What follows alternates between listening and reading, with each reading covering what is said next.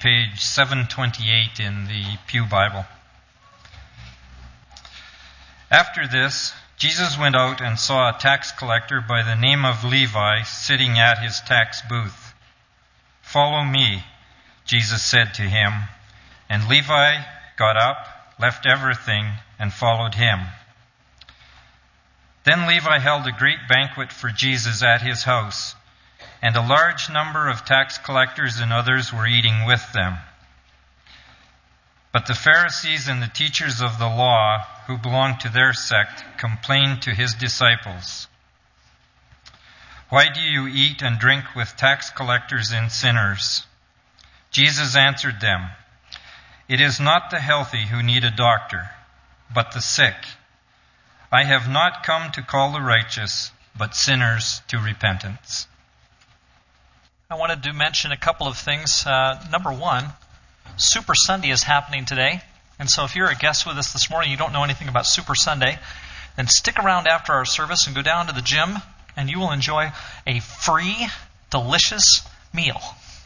And so I encourage you to come, and, uh, and you will enjoy that for sure. And that gives us a chance to get to know you. The second thing I wanted to mention is that Dana Rippenhagen is not here this morning. She has been gone for weeks now, actually, absent from our assembly. And it's because she has some health struggles that uh, cause her a great deal of pain. She's going to be back in the hospital again on Monday. And we just need to be thinking about the Rippenhagens and about Dana. I know that she is uh, grieving that she can't be here. I talked to her this week on the phone, and um, she'd love to be here, but she can't be because uh, some health related things. And so we need to be thinking about the Rippenhagen family and remember Dana. And I encourage you to encourage her. Okay? I'll just say that. I encourage you to encourage her. I think she could use our, our blessing and encouragement this morning. I'd like it if you would, if you turn to, in your Bibles to John chapter 4, verse 34. And that's page 753 if you're grabbing a Pew Bible. Page 753. And I'd like to lead us in prayer. Let's pray together, please. Holy Father, this morning we'll look at a portion of your word. And God, I pray that this morning as we do that it won't be it won't just be me speaking, but it will be you who speaks. God, we pray that your spirit would be present as we spend these few minutes thinking about some revelation from you. Father, we pray that you'd ready our hearts. Make our minds ready so that we can receive what you want to say to us this morning. And we thank you for this privilege of having the, the chance to spend a few moments just talking about your word and about the changes that can take place in our lives because you are with your word as it comes to us. It's through Christ that we pray. Amen. Last week, I had all of you fill out a card that talked about your dreams.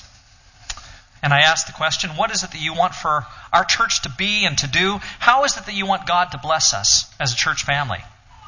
And so I went through all of those cards this week, looked at every one of them, read all of your answers, just to see what it was that God might have put on your heart in terms of dreams for our church. And I thought that I'd start this morning by giving you the results of your dreams for our church. And I think that there's kind of a pattern that goes along with your dreams for our church. And so the first one was, the first thing to kind of take note of is this.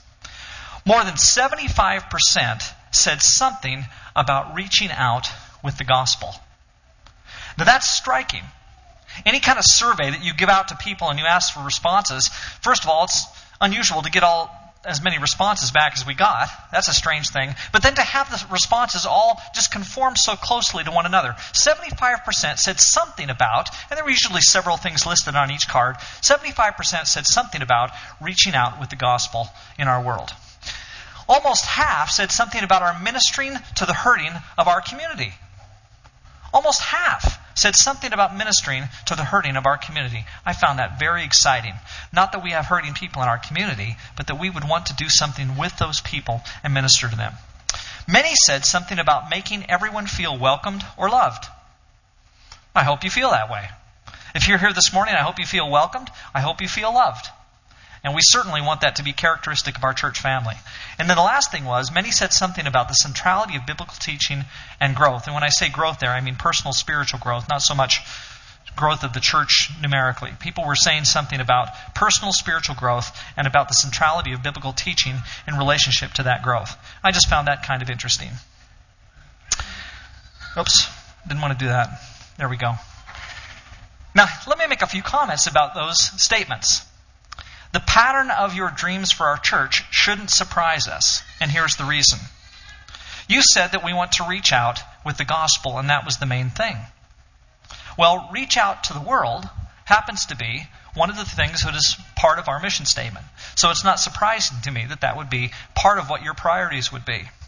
You also said that you want to minister to the hurting. If you look at our mission statement, it doesn't specifically say that. Instead, it says minister to Christians. I actually think that's interesting. Not that there's a difference between, well, yeah, I guess that is the, the issue. You were concerned about ministering to the hurting, and we've said minister to Christians. I think that's worth thinking about, just the difference there between what you said and what we said on our mission statement, which is now over 20 years old. Centrality of biblical teaching and growth, what you said was a priority, and we've said follow the Bible. I think it's interesting that we're saying we want to follow the Bible, but I think for perhaps a different reason than specifically teaching and growth. You said we want to have the Bible central for the purpose of teaching and growth, and we said before we want to follow the Bible. And I'm guessing that 20 or 25 years ago, or whenever the specific mission statement was penned, that maybe a different idea was there besides just the notion of the Bible being central for teaching and growth. Probably had more to do with making sure that we were following the Bible with reference to doctrine. That's my guess. So, your dreams for our church fit our mission statement with actually some alteration. Follow the Bible is up there, but with emphasis on spiritual growth was the way that it was said last week on the cards. Minister to Christians is up there, but focus on the community in our ministry is the way that it came out on the cards. And then reach out to the world, that's on our mission statement. And we said this, or I said, that this was a clear priority in going through those cards and looking at them. I thought it was interesting that 75% of you said something about reaching out to the world with the gospel, which makes that a clear priority. And so, your dreams and our ministry priorities, reaching out to the world with the gospel, was far and away the most often mentioned dream for our church. I think that's fantastic. I think that's very encouraging. I think that's wonderful that that's where you were at. I think that fits very well, actually, with the strategic planning that has been going on within our congregation um, that the elders and staff have been doing. You've known for a long time that the elders and staff have been involved uh, in thinking about our church's way of doing ministry and planning for such things. A lot of you know that we went down uh, in the fall, both this last fall and the fall previous to that, down to Post Falls, Idaho, and spent some time at Real Life Ministries. And that's, frankly, impacting us. It's impacting our thinking, and we're thinking about what it is for us to be a church, what we want to be as a church. And I'm excited about the, the correlation between what I saw on these cards this week and what we think we're hearing from the Lord with reference to Post Falls and uh, our experiences at Real Life Ministry. In fact, I would say that at this point, our church leadership and our church family are very closely in sync with each other, just in terms of our thinking and where we want to be. And I find that tremendously exciting. You're going to hear more about that in the future, but I wanted to mention that since you fill out those cards, I didn't want to just leave you in the dark in terms of what the ramifications were.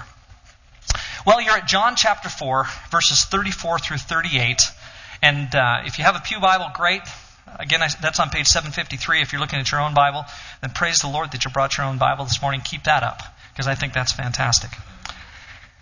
My food, Jesus said, is to do the will of him who sent me and to finish his work. Do you not say four months more and then the harvest? I tell you, open your eyes and look at the fields. They're ripe for harvest. Even now, the reaper draws his wages. Even now, he harvests the, the crop for eternal life, so that, the, so that the sower and reaper may be glad together. Thus, the saying, one sows and another reaps, is true. I sent you to reap what you have not worked for. Others have done the hard work, and you have reaped the benefits of their labor. And I want to say just a few things about that passage this morning. First of all, it's interesting to me that for Jesus, his food specifically is to do the will of his Father. Now, you know as well as I do what food does for us. Food is eaten to sustain us. Food keeps us alive. At least most of the time, we, that's the reason we eat. There are other times, I think, when we just eat for the pleasure of eating. It's interesting. I, I did some looking at statistics this week. Do you know that there are 22 billion fast food meals that are served in North America in a year's time? 22 billion fast food meals are served in North America over a year's time. That's staggering to me. I forget what, I think it was 60 million a day is what that is. And I don't know if we're eating all of that 60 million fast food meals for the sake of nutrition. In fact, I would say a lot of times we're not. You eat it because it's convenient. You eat it because it was fast. You eat it because it tasted good. How many of you really do love Big Macs? Huh? Yeah, some of you do. You like you crave them. Jordan, I'm not going to say that you crave or live for Big Macs, but it's possible. I've met people like that. So you may be one. Do you want to give your testimony this morning about Big Macs? there are people in the room today who absolutely can't live without a cup of coffee in the morning. Right? But it's not just a cup of coffee.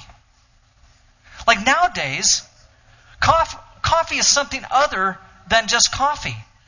Like we put things in coffee in order to make it dramatically different than just coffee.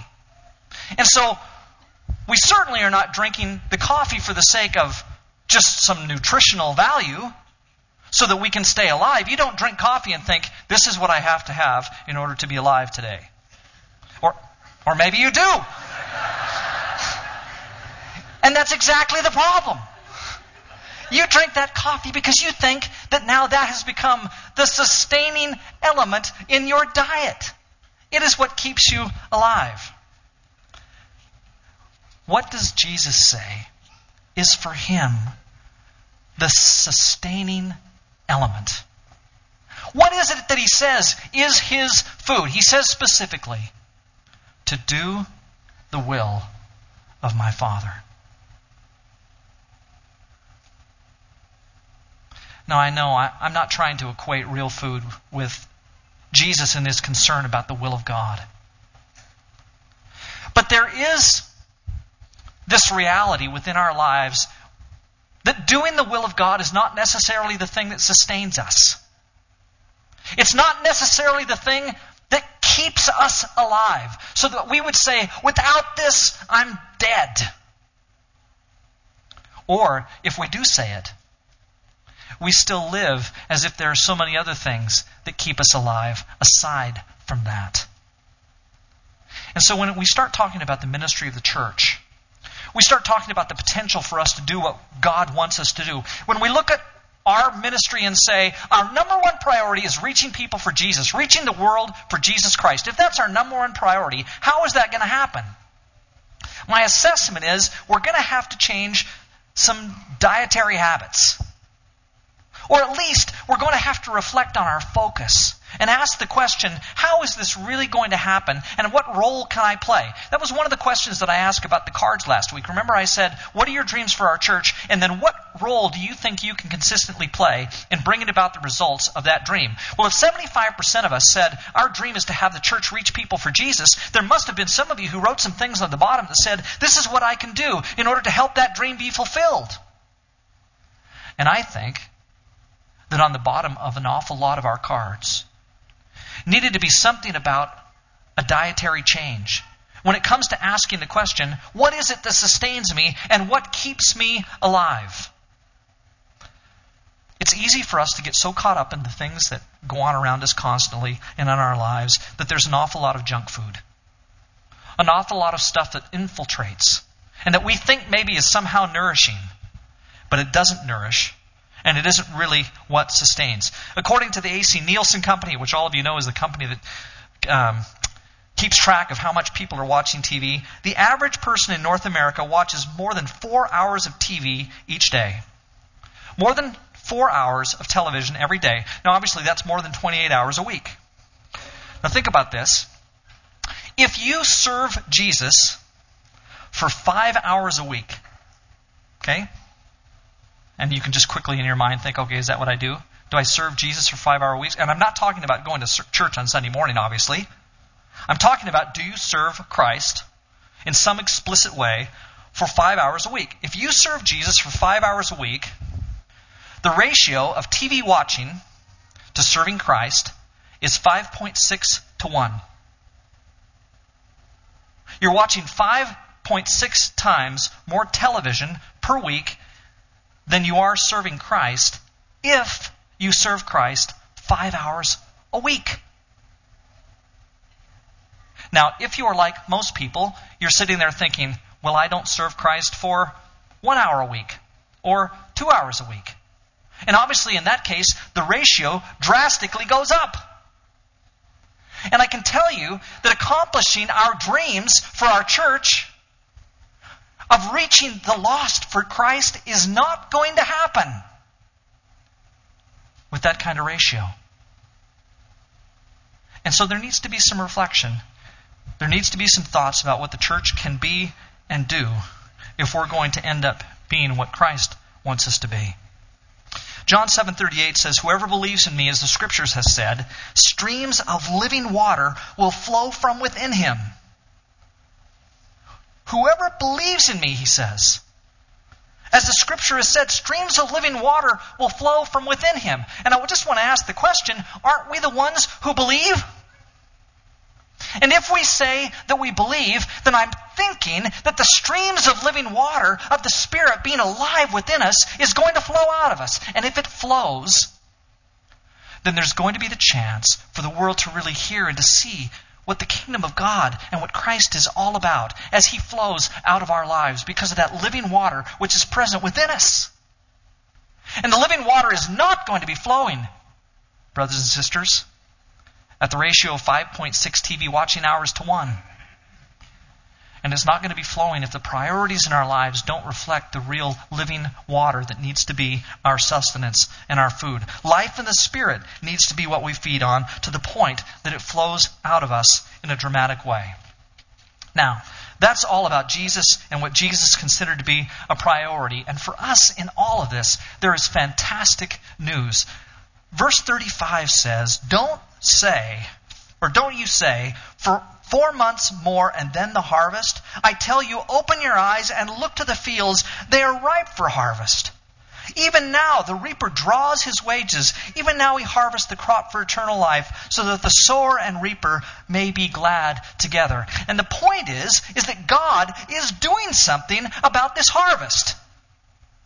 God is present. He's active. He is working. He's made available to us unbelievable opportunities for harvest. And nobody can ever say, well, the reason that we're not as effective for Christ as we'd like to be is because things just don't look in society like they're going to be very accepting of what Christ has to offer. Jesus says the fields are white unto harvest. And his point is, is that God himself is working in the kingdom constantly. God is the one who makes the field ripe and ready and white for harvest. God is the one who makes possible the wonderful things that the church can do in the name of Jesus. And from what I can tell, God has not stopped working in 2010. He's there. He's willing. He's ready. He wants to bless. And because He wants to bless, the opportunities to us are abundant. Now, isn't that great news? I'm just wondering because when I look and I say, this opportunity for us to do wonderful things in our world, and because God is right there ready to bless us, it doesn't bring all the smiles to your faces that I think need to be there. We need to be excited about what it is that God is offering to us as an opportunity to do His will in a way that trans anything that we've ever done before. I, I, I have every confidence that the year 2010 can be the best year in the life of this church. There is absolutely no doubt about it. And that's because it's not dependent on you and me. It's totally ultimately dependent on God, and He wants to do it. Now, will we make ourselves available to Him? That's a question. Are we going to feed on Him and on His will and on the kingdom the way that Christ calls us to feed on God? Can we say after Jesus, My will, my will is to is uh, to feed on God. Uh, it, His will for my life is what I want to feed on. That's what feeds me. Can we say that? Because if we can, then all the possibilities are open. The, the reality of us really doing something evangelistically and fulfilling the 75%, that is there if we feed on Christ. This morning in the Bible class, we were talking about um, what the world does to us in terms of our evangelistic appeal. You know, the world right now at least on the surface, says it doesn't really want to hear about Jesus. At least on the surface, that's what it says. We really don't want to hear about Jesus. Now, I'm convinced that's a lie, actually. I'm convinced that those people hurt badly and that they really need Christ. But on the surface, they say they don't really need Jesus. And so sometimes that makes us not talk about him as much. But we need to talk about him. We need to talk about our Lord and Savior. We need to testify. We need, in a shameless way, talk about Jesus to those around us with the understanding that there is the opportunity for them to come to know Christ and that without Christ, they're lost. Like, do we agree that without Jesus, that the world is lost? And are we not the people who have this message of the gospel with which we can communicate new life to those who need it? it? This is so easy, you know. I can say to you like this I can say, think of someone you know with whom you're fairly close or you see quite often who needs to know Jesus Christ. Think of somebody right now. There is somebody in your life who needs to know Christ. The person, then, who is most responsible right now for taking the good news of Jesus to that person is you. It is. And we can talk about how I don't have the gift for evangelism. I don't have the gift for preaching. I don't know my Bible well enough. We can come with all kinds of reasons why we don't share with that person the good news of Jesus. But I want to compel you to do two things in 2010. I want you, number one, to pray for that person. Commit yourself to prayer for the person or persons that you just thought about who need to know Christ and who don't need, know Him now. You're the person who's going to have maybe the best chance of sharing Jesus with that person, and you need to pray that God opens the door for you to do so. The second thing is say to yourself, despite my lack of knowledge of the Bible, if that's the problem, or despite my lack of gifting for communicating to somebody, if you think that's the problem, commit yourself to building relationship with that person and helping them to see who Jesus is. I commend you to do that. Because there are people around you that you know and in some cases you love who need to know Christ, and you have the chance of sharing with that person the good news of Jesus. And I want to encourage you to do so. Our church said last week, in abundant numbers, that we want to reach out to the world with the good news of Christ. Given the fact that the fields are ripe unto harvest, given the fact that we can make His will our food, and that through that He will work, I just don't see anything that stands in the way of us being abundantly successful with propagating the good news of Christ.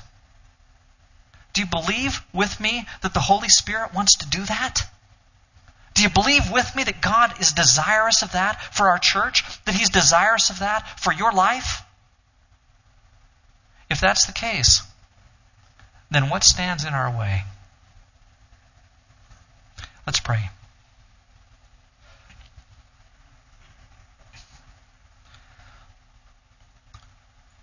Holy Father, we love you and we praise you. And Father, we want doing your will to be our food too.